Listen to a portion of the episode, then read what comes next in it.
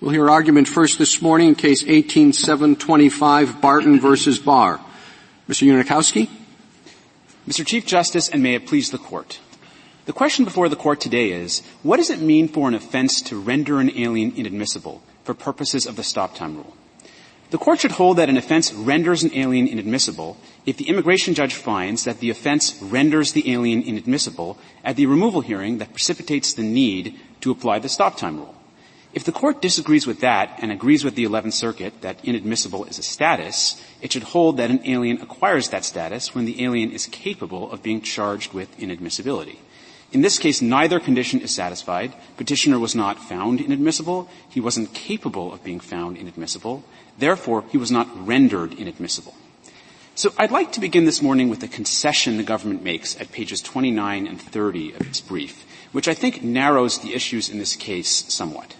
So the government concedes that when the words inadmissible and removable, which are the crucial words in the stop-time rule, when those words are used in a statute that has a connection to the alien's own removal proceeding, they're a reference to the charge against the alien at that proceeding. They're not a status. So the government agrees that in those contexts, its proposed interpretation of the words inadmissible and removable in the stop-time rule is incorrect. So in Section 1226, the mandatory detention statute, that says that an alien who is inadmissible by reason of having committed an offense under Section 1182 is subject to mandatory detention, the government agrees there that inadmissible is a reference to inadmissible at the proceeding, not just the status of being inadmissible.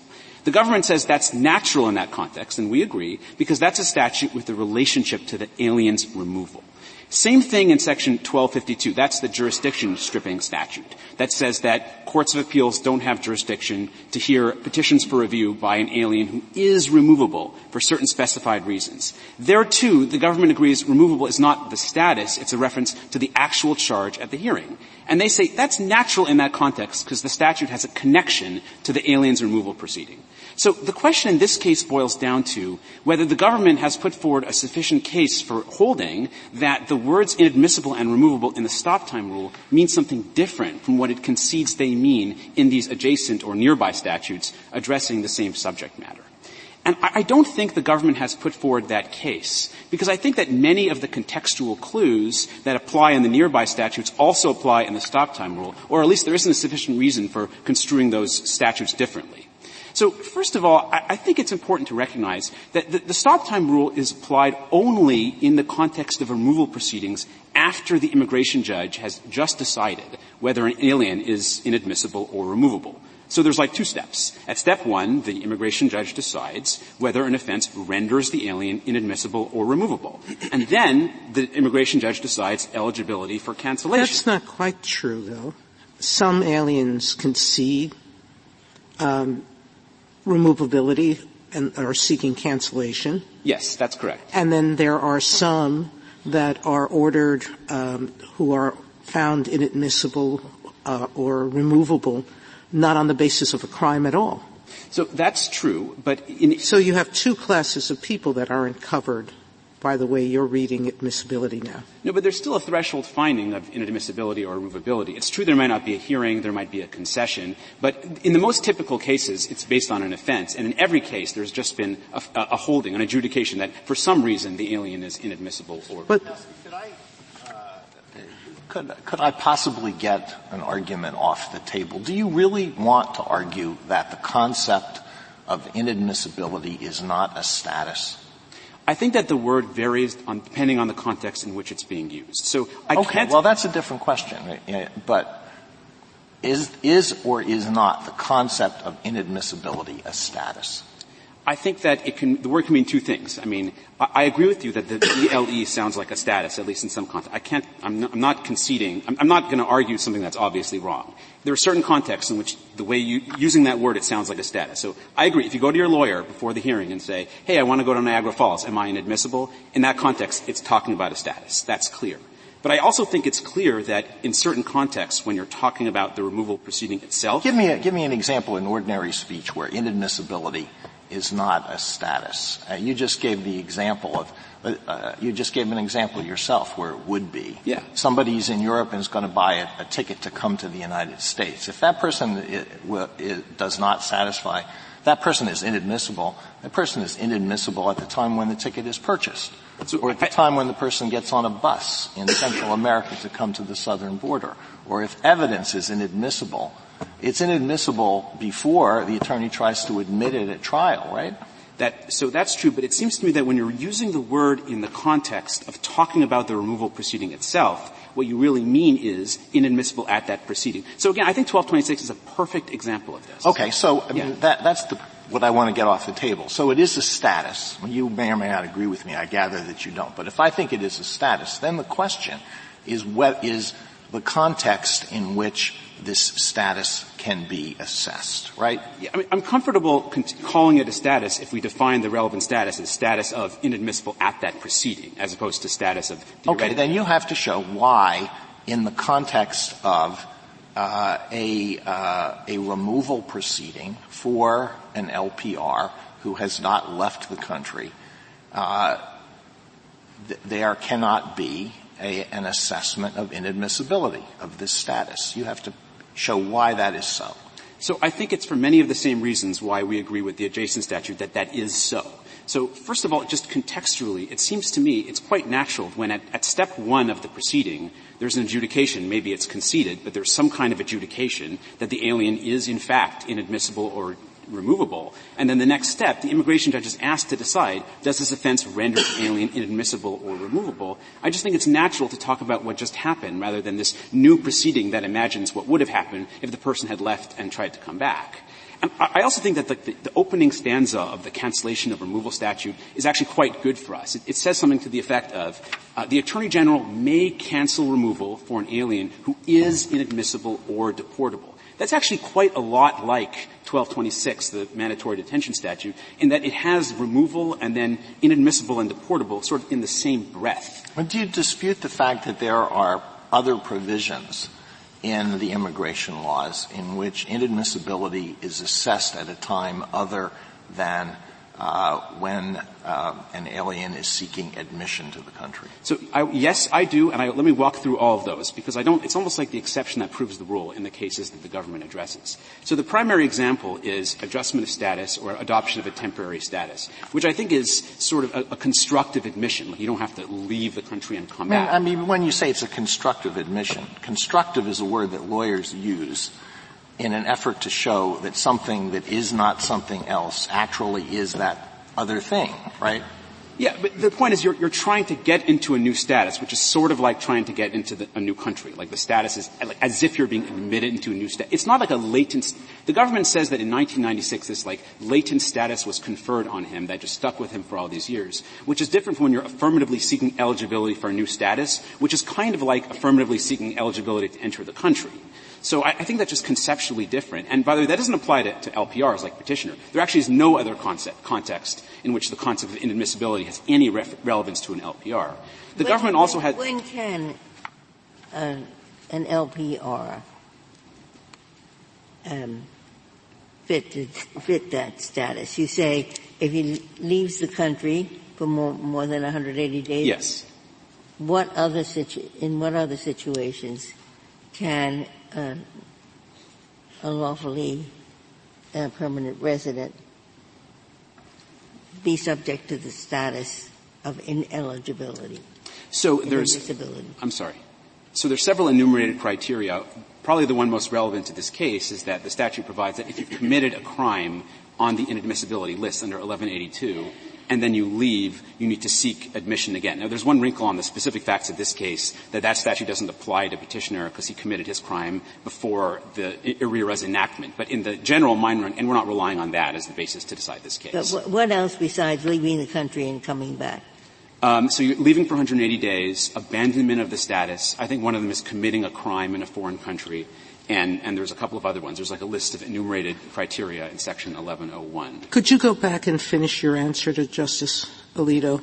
I understand he asked about the other provisions that refer just to a status. Yeah. And you mentioned the first one, and that seems somewhat logical. But how about the others? So I think that the only other ones are these two for these very narrow classes for temporary aliens, like certain entrants before 1982 and something about special agricultural workers. And actually those provisions in the sections talking about adjustment of status for those people, it also says that if they're inadmissible, they also have to leave. Their status is terminated. Those statutes were enacted many years, I think in the 80s, many years before IRIRA. So, I mean, it's different subject matters. It's not about LPR. They're enacted at different times. I think they're less relevant than these cluster of statutes about removal, which were all or almost all enacted in IRIRA itself. They all address the same subject matter. To me, if you're going to look at consistent usage, those are the ones to use. I actually think that our best argument on consistent usage is maybe just the intro to the cancellation of removal statute, and I mentioned it a few minutes ago, but I'd just like to elaborate a little bit. It says the Attorney General may cancel removal for an alien who is inadmissible or removable, or deportable, and so that's just like 1226. You're talking about removal and inadmissible in the same sentence. And so it just seems quite natural that inadmissible is a reference to inadmissible at the hearing, right? And you can't actually cancel removal. But the point of the overall provision is to allow cancellation of removal for those who've been in the U.S. for a long time and have had clean records. Do you agree so far? Well, clean, it doesn't have to be completely clean. Right, but yes. Generally yes. Clean. Okay. Right. And on the clean record point, the statute excludes those who have aggravated felonies, yes. Right? And then it excludes arguably two more categories, those who have the list of crimes that make you deportable or the list of crimes that make you admissible. So those are three categories that seem to suggest if those have been committed within the first 7 years for those latter two, right? The aggravated felony at any time, the deportable crimes, 7 years, the inadmissible crimes, 7 years. Why isn't that the overall structure to look at that makes you ineligible for cancellation of removal, if you understand the structure? Well, I think the structure has a different conclusion. I think it's quite relevant that for this aggravated assault offense here, Congress has actually decided that that's not a basis to deport him, period. So, it doesn't interrupt his continuous residence in the literal sense that ICE can't come to his house and deport him for it. Congress has decided he gets to stay here, so. Right, but the point is, you've already been determined that you're inadmissible or deportable. Yes. Now the question, are you eligible for cancellation of that removal? And the two things that Congress said that IJ should look at are, have you been here for a sufficient period of time, and have you not committed certain crimes?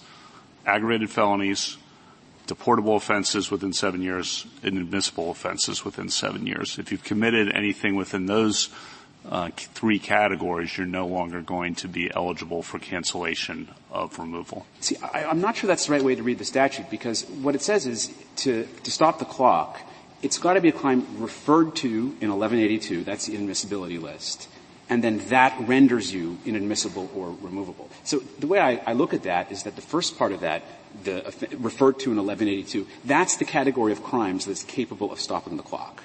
And then there's the second part of the statute, which has what we see as, okay, not only does it have to be on this list of crimes, that's the first part, but it has to have this particular type of consequence, which is rendering you inadmissible or removable. And, in fact, that leads to an argument we make about surplusage, that it makes more sense to view the statute that way than the government's way, because under the government's position, at least until it filed its brief in this case, it conceded that the removable portion of the statute was total surplusage.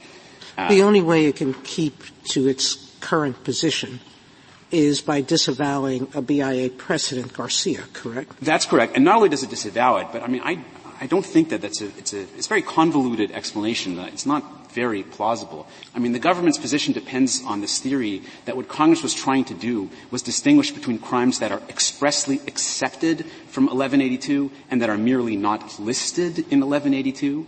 And the exceptions, that's the reason for the removal clause is to get these exceptions in, right? So 1182 says something like, all aliens except juveniles who commit crimes involving moral turpitude are inadmissible. The government's view is that that's very different from just saying all adults.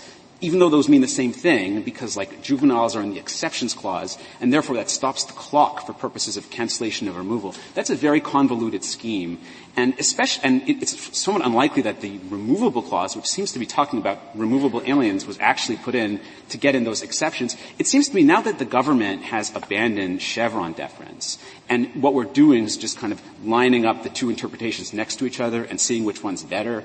I mean, our understanding of why the statute's written the way it is more plausible. We say it says... Before you get to that, you make a fleeting reference to Chevron in your reply brief. So do you want us to defer to something? Do you want us to defer to the BIA? On anything? Yes. Or just on the decision that you like? Just on the decision that we like, Your Honor. Well, that's what the government is doing. Yeah, so... It likes this decision, but it doesn't like Garcia. I have a principled reason for that, Your Honor. First of all... I'm sure. The government expressly waives Chevron deference on the question, on this Hirado case, and so...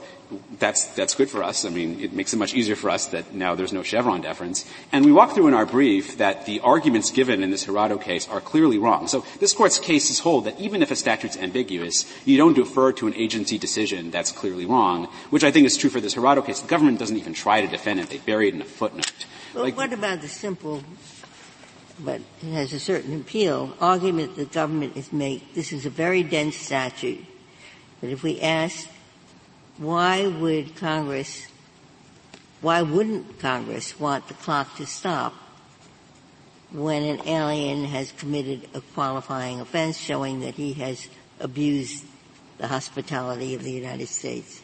Yeah, so I'd like to turn to purpose, actually. That might be a good time to do that. I think that actually our interpretation makes sense, and we have very good reasons for why Congress would have wanted to do what it did.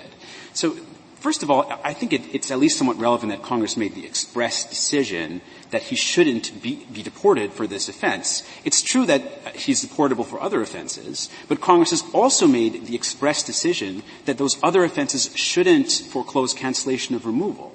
So if both of those things are true, if you have this one offense which Congress didn't even think was serious enough to deport him at all, and then the other offenses which do make him deportable, Congress has decided to leave the door open a crack for cancellation of removal, to me that sounds like Congress kind of wanted this person to be eligible for discretionary relief. He doesn't have to get it, but at least have the door open. Rather than the scheme, or as the government contends, this conviction which wasn't even serious enough to make him eligible for deportation simpliciter kind of pops back into relevance and springs over the crimes for which he is deportable and becomes the basis for saying that he's subject to mandatory deportability. And just one other thing about... I'm not really understanding that. Yes. So there's a serious offense that makes you deportable. Yes. Okay, now the question is, are you eligible for cancellation yes. of removal? And in looking at that, any blemish, even if it doesn't rise to the level of something that might have made you deportable, is a problem, Congress suggested, by broadening the list of things that could make you ineligible for cancellation of removal beyond those things that just make you deportable in the first instance. Why isn't that a better way to look at it? Because it didn't do that. The reason that we're all here today is that the crimes that made him deportable, Congress decided that they actually don't foreclose eligibility for discretionary relief. That's why we're only looking at this crime that didn't make him deportable. They don't on their own. But if you have something else. No, but the scheme is, it's not like it's an aggravating characteristic based on other things. Like you apply a test and there's certain convictions that apply, and then you can certainly use the same conviction for both in principle. It's not like you take one crime and then you look at what other crimes he has. And so the crimes that stop the clock just don't include the crimes for which he was found deportable. So it's just a little bit strange. Like, you'd think that, so he has his firearms conviction and the aggravated assault conviction. And you think that, you know, either one's worse than the other, or they're the same level of bad from the purposes of the immigration system. But it's hard to imagine why you're a rational legislator and you decide, okay, for step one, for just removability, we're going to say that the firearms conviction is worse than the aggravated assault conviction. But at step two, for the same alien in the same case, the sort of rank order of badness is flipped. in step two, it's now the aggravated assault that's enough to foreclose discretionary relief, but not the firearms conviction. That's a pretty complicated. Well, it's because of the timing. It was because of the timing. No, but no, that's actually not the case because both those convictions, it's the same day and the same incident. It's just the firearms conviction just, because it's not in 1182, so it just, it's not within the class of convictions that stops the clock. Well, why do you think, Mr. Unikowsky, if you're right that this statute is set up to look to the proceeding that's just happened, whether it's the inadmissibility proceeding or the deportability proceeding, why is it that it's that the statute is written just in terms of the inadmissibility grounds? Like, well, so why wouldn't you have something where the inadmissibility people have admissibility grounds and the deportability people have deportability grounds if there's this basic dichotomy in the statute? It's a little hard to explain, Your Honor. I mean, that aspect of the statute is something that has puzzled the BIA as well, because it the first part has only one, and then the second part has both. But, I mean, you know, that's the BIA has said we have to construe that literally. Congress did this it was very clear that they're asymmetric. The first part is just one half, and the second part is both halves. They could easily have just put in 1182 or 1227 in the first part, and then we wouldn't be here because the firearms conviction would foreclose. I guess my thinking, though, is that it's a puzzle. It's a puzzle for both sides, but it's a little bit more of a puzzle for you because you emphasize so much the way the statute separates out two different classes of people. Well, that's true, but I mean, the second half of the statute that does that. I mean, it's hard to know what to make of that statement. So there's this BIA decision that holds that firearms convictions, like petitioners, doesn't trigger the stop time rule. The BIA, actually, the government in that case said that's crazy, it's just clear that's the purpose, and then the BIA said, no, look, it's not clear exactly how the statute got to be written this way, but Congress will require this asymmetry in which the first part, the referred to part, the category of offenses, only has some. And Congress evidently decided that only some offenses, and not all, should even be capable of stopping the clock, just like it decided that just aggravated felony should be capable of foreclosing cancellation. And then in the second part, it looked at the effect on the alien. I just want to say one more thing about that. I think it makes a certain kind of sense to say that, like, if you're being deported for a particular crime, then that you can't use the time after that crime to be up to, for purposes of continuous residence, because in a sense it's just sort of bureaucratic delay, right? You've committed the crime, and then you're waiting for the conviction, and then you're waiting for the deportation proceeding. But sort of the die is cast when you've committed the crime, and so there's certain logic to stopping the clock as of the commission of the crime that really doesn't work here, where Congress isn't even capable of deporting you based on this aggravated assault crime. So the delay after the crime has nothing to do with bureaucratic delay. It's just exclusively based on the fact that Congress has decided not to deport the person. So could you tell me why you didn't rely on Lara Terrazas? On what? Lara Terrazas, the Capital Area Immigration Rights Coalition, said that the BIA read this provision pretty much as your second alternative previously. Well, I mean, I think that so we think that the BIA has not decided on the second question. So that Hirado clearly is inconsistent with our no, but Lara Terrazas appears to have held exactly as you wanted. I don't think that's a published decision that specifically resolves the question. Well, maybe not specifically, but the government's relying on unpublished opinions too. Yeah. I mean, there's a published decision. I mean, obviously in this case, there's an unpublished decision rejecting my client's claim. So, and Hirado is the primary published decision that's on point. We acknowledge that it's inconsistent with our reading, but we said it just shouldn't be deferred to because it's irrational. The government agrees with that, and so that obviously makes this case easier for petitioner. I will say that if the court concludes the statute is ambiguous, but nonetheless construes it our way, then under the Brand X case, the BIA would be capable of reaching the contrary conclusion, and a court would be able to defer to that if it holds that the agency's reasoning is reasonable. That's what the Brand X case holds. But, of course, if the court holds that it's unambiguous, then the agency wouldn't be capable of doing that. But on the record currently before the court, when there's no Chevron, no precedential decision that the government is even willing to defer to, or is willing to defend and rely on, it's just like a criminal statute or any other statute where there's no layer of deference to the agency. The court should just decide what it thinks it means in the first instance. What do you do with the government's argument that it would have been very easy for Congress to write the statute to link the stop time offense to the offense charged in the removal proceeding? I think the statute could have been clearer both ways. I mean, just looking at this good moral character provision, which is something we talk about in our brief, it's like a model of draftsmanship and how clearly it could have been written our way. I mean, that statute says that if you have committed a crime during the continuous residence period, that puts you into the classes of persons described in 1182, then the clock, then you can't be eligible for cancellation, whether inadmissible or not. So that's like the clearest conceivable way of saying that if you're in the category of people under 1182, which the government says petitioner is, regardless of whether you're charged with inadmissibility, you're not eligible. So Congress said that was a requirement only for non-LPRs to seek cancellation of removal and not LPRs. And this isn't just a matter of differently worded statutes. It's as differently worded as they could conceivably be. You have, like, for non-LPRs, it says in the classes of persons in 1182, whether inadmissible or not. And then for the stop-time rule, which also applies to LPRs, it requires that it renders the alien admissible. So just to answer your question, I mean, yeah, certainly you could have written it much more clearly our way, and of course we wish it was, but it seems to me that when there's just a crystal clear statute that would have accomplished exactly what the government wants, which Congress applied only to non-LPRs and not LPRs. Why would the good time rule clearly resolve this? Never mind. Why would it clearly resolve this question? It doesn't say whether seeking admission or not. It says whether inadmissible or not. Yeah, so it doesn't matter. So we don't think petitioner is inadmissible, but it applies to the alien whether inadmissible or not, as long as he's in the classes of people in 1182, which he clearly is. Thank you, counsel. Mr. Liu. Mr. Chief Justice, and may it please the Court. The statutory text alone is enough to resolve this case. The question is whether petitioner has committed an offense that renders him inadmissible under Section 1182A2. To find the answer, we look to the text of Section 1182A2, and it says that any alien who is convicted of a crime involving moral turpitude is inadmissible. There's no dispute in this case that petitioner has been convicted of a crime involving moral turpitude. Therefore, he has committed an offense that renders him inadmissible under Section 1182A2, and that should be the end of the matter. Now, petitioner says there is an added requirement in the statute, that requirement being that he must be seeking admission. But that requirement can't be found in the text of Section 1182A2.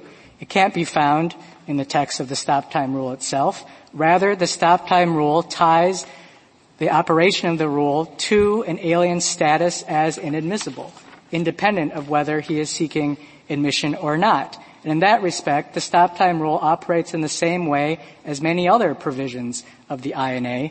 My friend described some of those provisions as obscure, but I think they're anything but. For example, we cite a number of them on pages 17 to 19 of our brief. One of them is 8 U.S.C. Section 1255A. This was a major part of the Immigration Reform and Control Act of 1986. 1.7 million aliens applied for relief under this section.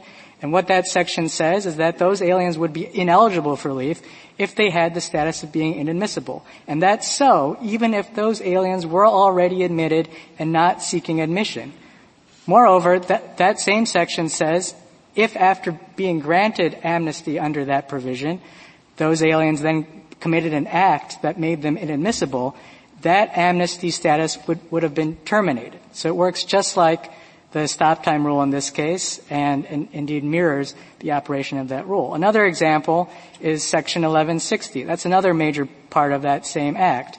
That said that gave special temporary resident status to a certain group of agricultural workers. 1.3 million agricultural workers applied for relief under that section. And it operates the same way. Even if those aliens had already been admitted and were not seeking admission, inadmissibility as a status was a criterion for their eligibility for that status. Your friend on the other side, of course, cites statutes that are to the opposite effect in terms of how the term is used.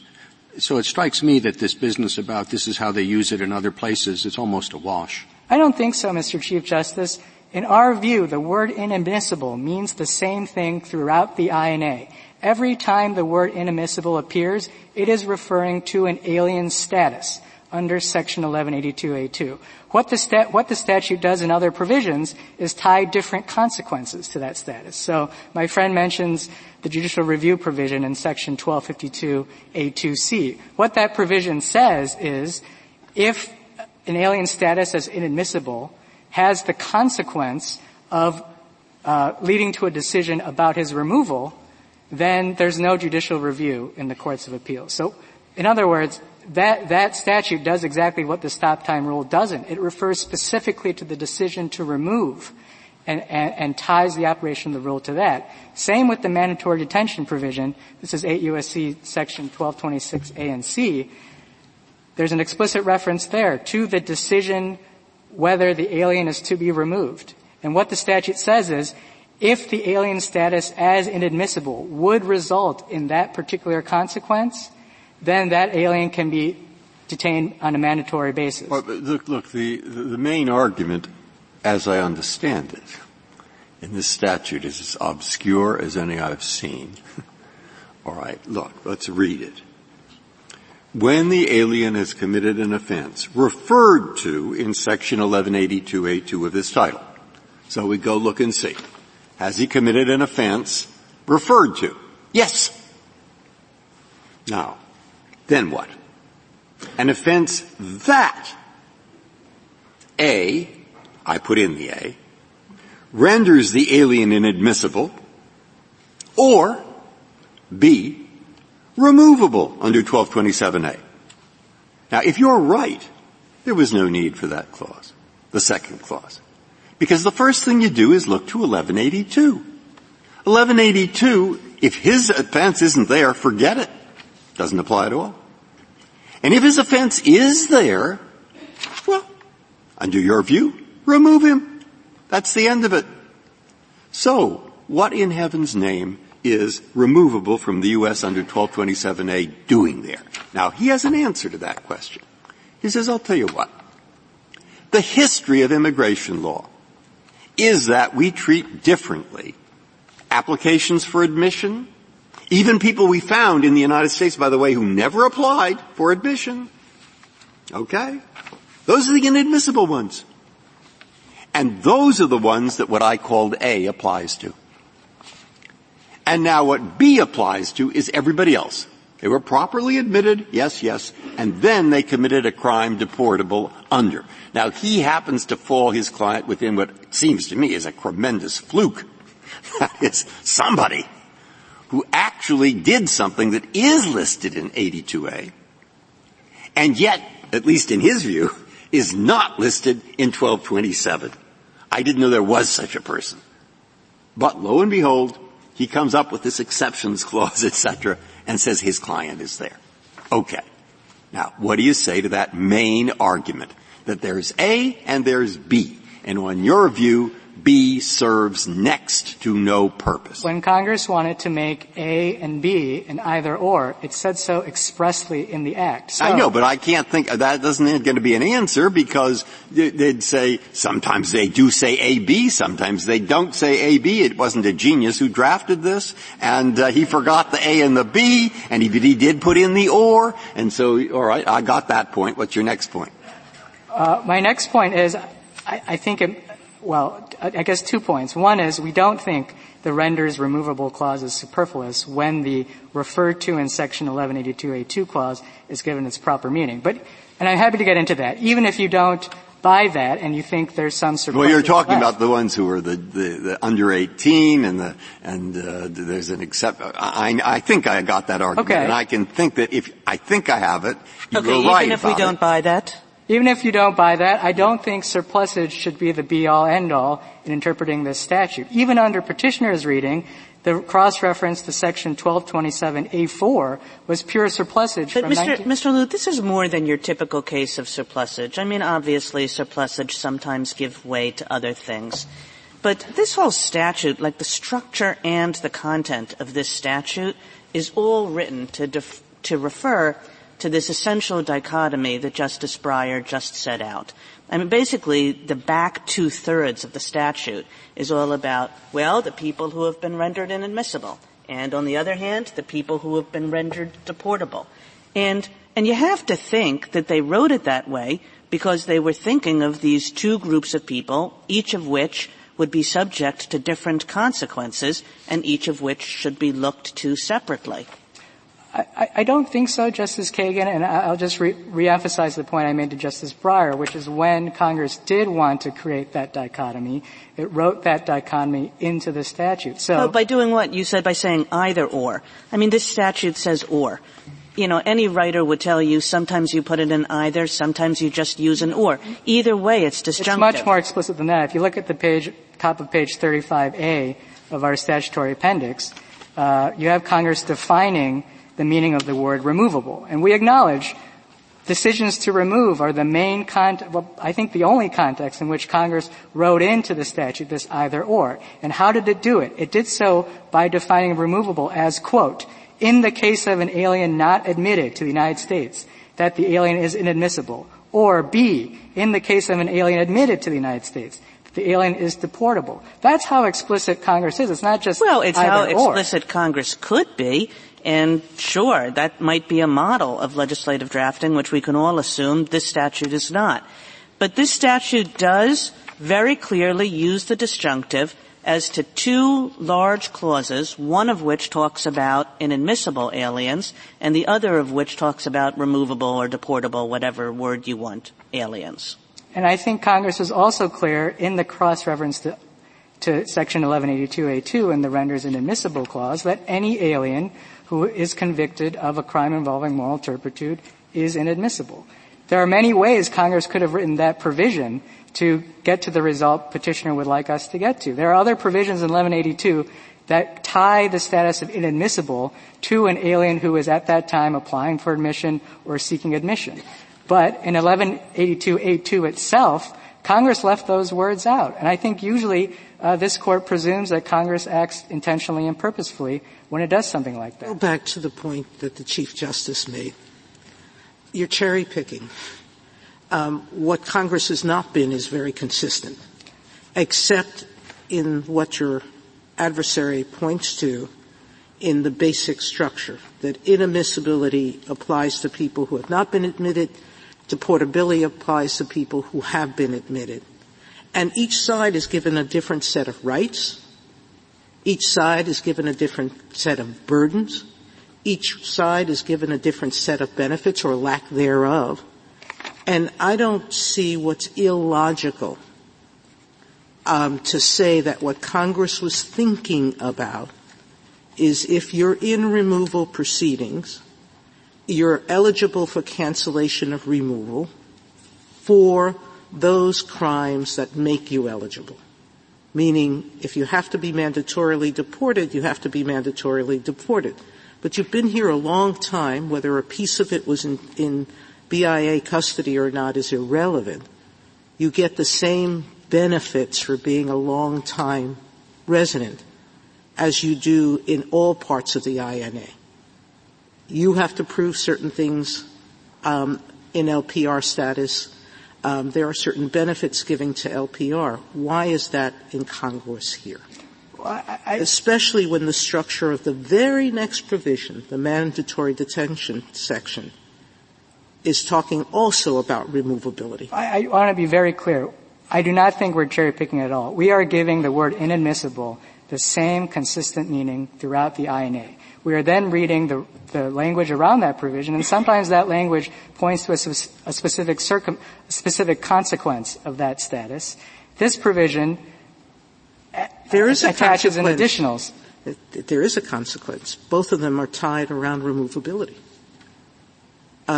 There is a consequence, or at least the ability to ask for cancellation. But the consequence here, which is termination of the period of continuous residence, is tied only to the status of inadmissibility. Congress could have written even the stop-time provision itself in many different ways that would have captured petitioner's reading. In fact, the predecessor version of this statute, former Section 1244A, said if the alien commits an act constituting a ground of deportation, that person is eligible for suspension. But you can read the word inadmissible. I'm not saying you have to. But you could say, this individual in front of us, he's not inadmissible. He's been admitted. How could he be inadmissible? They admitted him. You mean he would have been inadmissible had he not been admitted. Okay? Now, that's a possible reading of it. And that's why just looking at the word inadmissible doesn't tell us whether we should read it with he would have been or whether we should read it as would be now, or there are 15, not 50. Okay, got that. Now, once we're into that bog, we then go back to the original question of why, in heaven's name, if all you had to do is first you look at 1182 and see if his crime fits there, and then you see if it made him inadmissible for everybody. Well, of course it did. I mean, you know, there we are. And what's this second part doing there? Unless it picks up that traditional history. Now, that's the same question asked before, same question Justice Kagan asked, and that's, I think, what's bothering. This is what we think Congress was thinking. Yeah. Everyone agrees that Congress began with the universe of offenses referred to in Section 1182A2. Everyone agrees that's text in the statute. You can't have a 1227 offense unless that stops the time, unless it's referred to in Section 1182A2. And we think what Congress was trying to do was it looked across the INA and it said, look, we have identified in Section 1182A2 a set of criminal and related offenses. We think in general those are the offenses that rise to the level of being an abuse of the country's hospitality such that the alien's time would stop. And then Congress thought, well, certainly if those offenses are serious enough to render the alien inadmissible, those should be given stop-time effect. And so why wouldn't you just say, you know, a person convicted of an offense listed in the following sections? You don't need all this hullabaloo about people being rendered inadmissible and people being rendered deportable unless you're talking about some kind of proceeding in which people have been rendered inadmissible or people have been rendered deportable. Otherwise, you could just say offenses listed in whatever statutes you wanted to say. Well, because I think, as I was saying, Congress did start out with the set of offenses it thought would generally be serious enough. Those are the offenses referred to in Section 1182. Congress thought, well, if they are serious enough to render the alien inadmissible, they should certainly qualify as stop-time effect. But at the same time, Congress recognized that there were exceptions in Section 1182, juvenile offenses, petty offenses. Yeah, but the exceptions, the idea that the exceptions would be picked up somehow if you just said listed in the it doesn't transform an exception. An exception would remain the exception. It's just the actual offenses that are listed in that statute. Well, I think that is what the referred to clause. The referred to clause refers to just the offenses, the sort of the generic elements-based understanding of the offenses in the statute.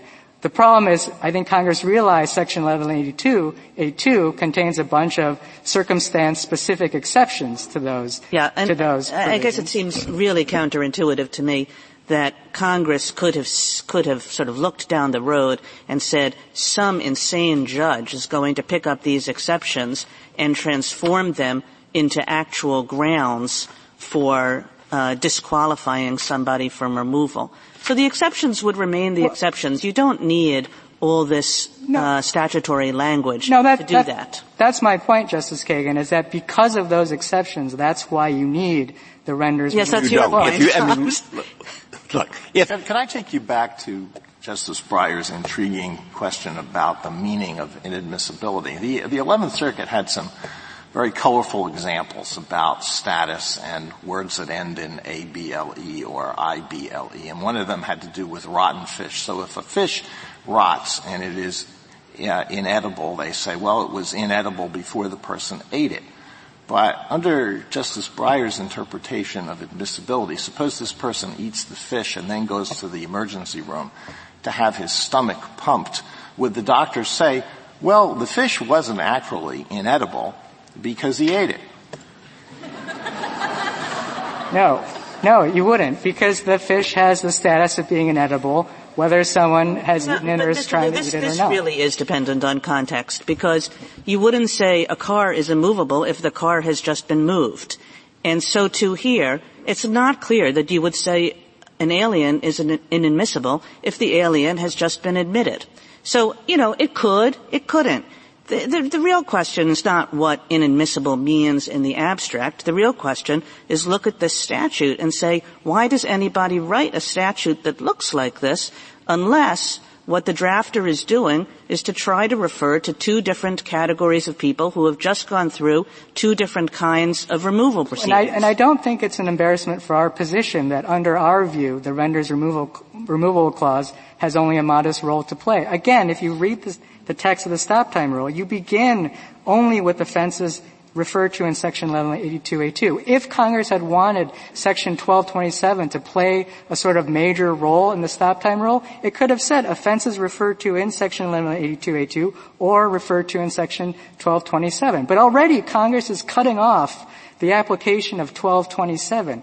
This is an inadmissibility-focused provision. Two of the three provisions are about Section 1182A2. I think it's only logical to read the third provision, which doesn't mention Section 1182A2, as doing the relatively modest role, admittedly, of just picking up the things that aren't referred to or render an alien. Well, before you leave this, I'll think about the fish.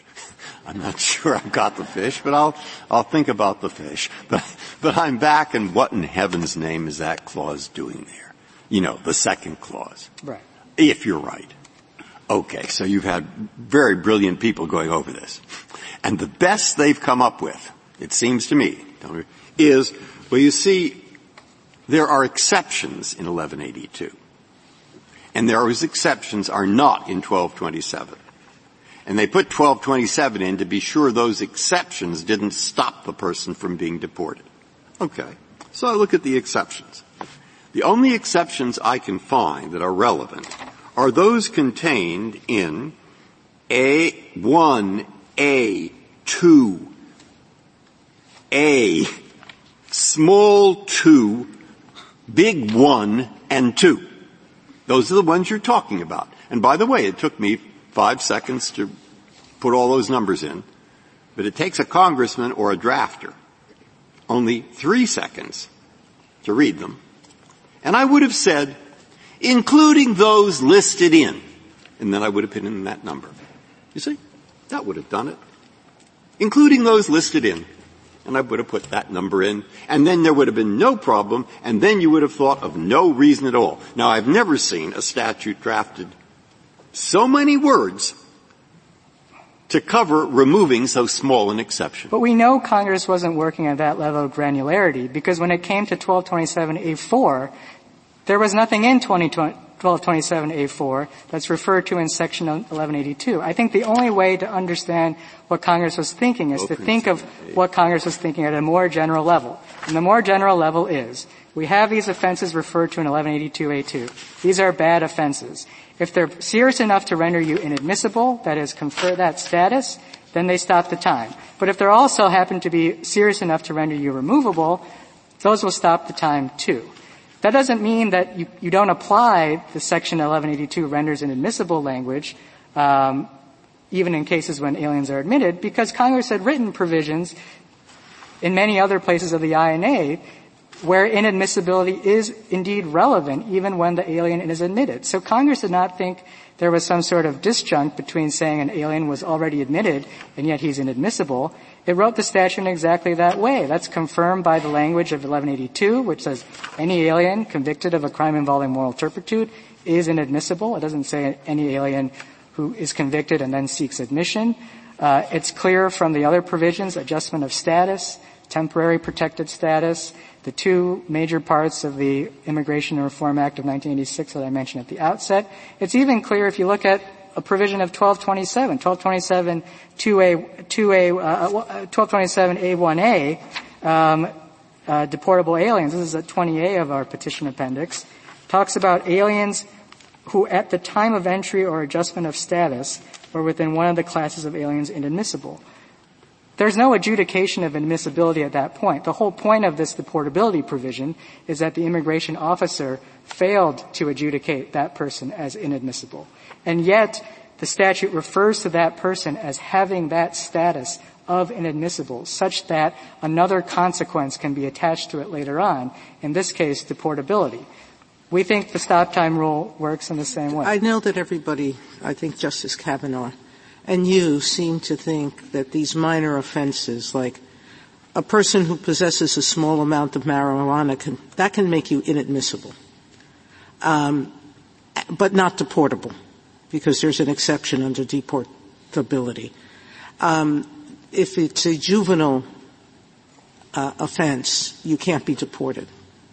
But what you're now saying is that these minor offenses stop you from getting the benefits, potential benefits of cancellation of removal, and that that was clearly Congress's intent. I don't know why I should think that is clearly Congress's intent, given that the INA throughout gives more solicitude to long time, to permanent residents. I mean, I just don't see how we can turn the presumption on its head and say that they weren't intending to limit the stop time rule to those who were in an admissibility status. Covers small numbers of LPRs, the ones that have left the country and are seeking readmission, and others, but I'm just not quite sure I understand why your reading is consistent with the solicitude that Congress has showed LPRs throughout the INA. I think it has to do with the very narrow issue in front of this Court. No one thinks that a mere marijuana possession conviction alone can render an LPR removable. No one thinks a mere marijuana conviction alone can even render an LPR categorically ineligible for cancellation of removal. The only question here is a question of the operation of how long after having convicted that offense can that alien continue to claim credit for being in the United States. That's a very narrow question. And our answer is simple. The problem really is, no, it's not so simple, because they didn't or wouldn't have to worry about a small amount of marijuana generally, even an admission of it without a criminal conviction. And so why should the time stop under those circumstances? Well, other than your strange reading of this provision. Well, I think the text does favor us, but if you look at this cancellation of removal. If it doesn't, where do we end up? If it's ambiguous. Where do we end up? If it's ambiguous, I think there would have to be some grievous ambiguity for the Court to even care about that. I think the traditional tools of construction continue to apply. How about if it's an equipoise? If it's an equipoise, I still think the Court's duty should be to reach what it believes to be the best reading of the statute. I don't think. And so by ignoring surplusage completely. No, I think surplusage is a problem for both of our interpretations. I mean, even under... It is a lot less. He gives meaning to everything except the reference to 1227A4. But doesn't 1227... It was an empty category back then? Yes. I've forgotten. It was an earlier version. Since the stop time rule was enacted in 1996 all the way until 2004... 1227A4 was an empty category. And even today, it's a largely redundant category because Congress has said in cases of certain permanent residents and non-LPRs under 1229BA and B1, if you have a conviction under A4, you're just categorically ineligible. It's not even a matter of stopping time. If you have an A4 conviction, you can't get cancellation right off the bat. So even today, that provision is not doing a ton of work. Mr. Liu, could you make sense of the verb tenses for me? Because I would think that you would have an extremely good argument if the tenses were subjunctive, you know, if it said if it would render the alien inadmissible. But it doesn't say that. It says renders the alien inadmissible, which seems not to refer to something that could happen in the future if the alien, again, tried to gain admission.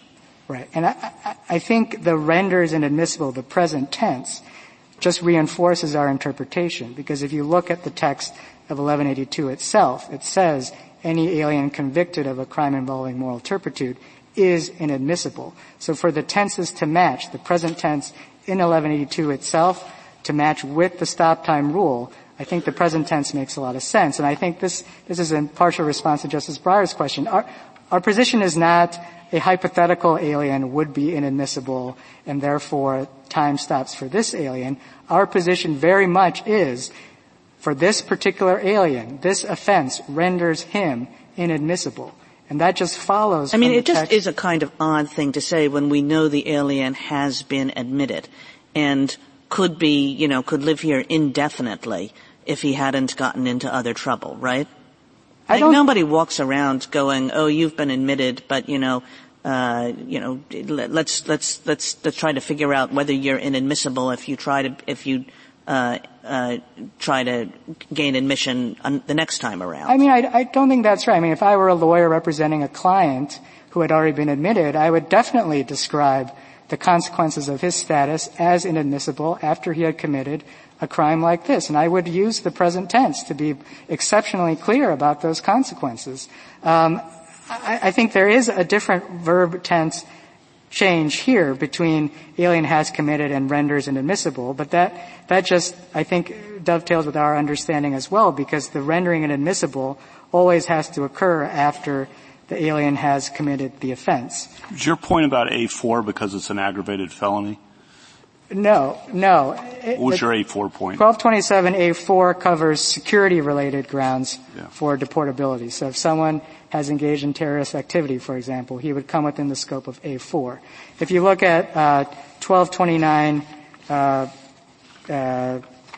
BC4, this is on page 37 of our petition appendix, it says an alien who is ... deportable under section 1227 A4 is simply categorically ineligible for cancellation of removal. And that applies to two types of cancellation. Not all the types, but the two types that we've been discussing here today.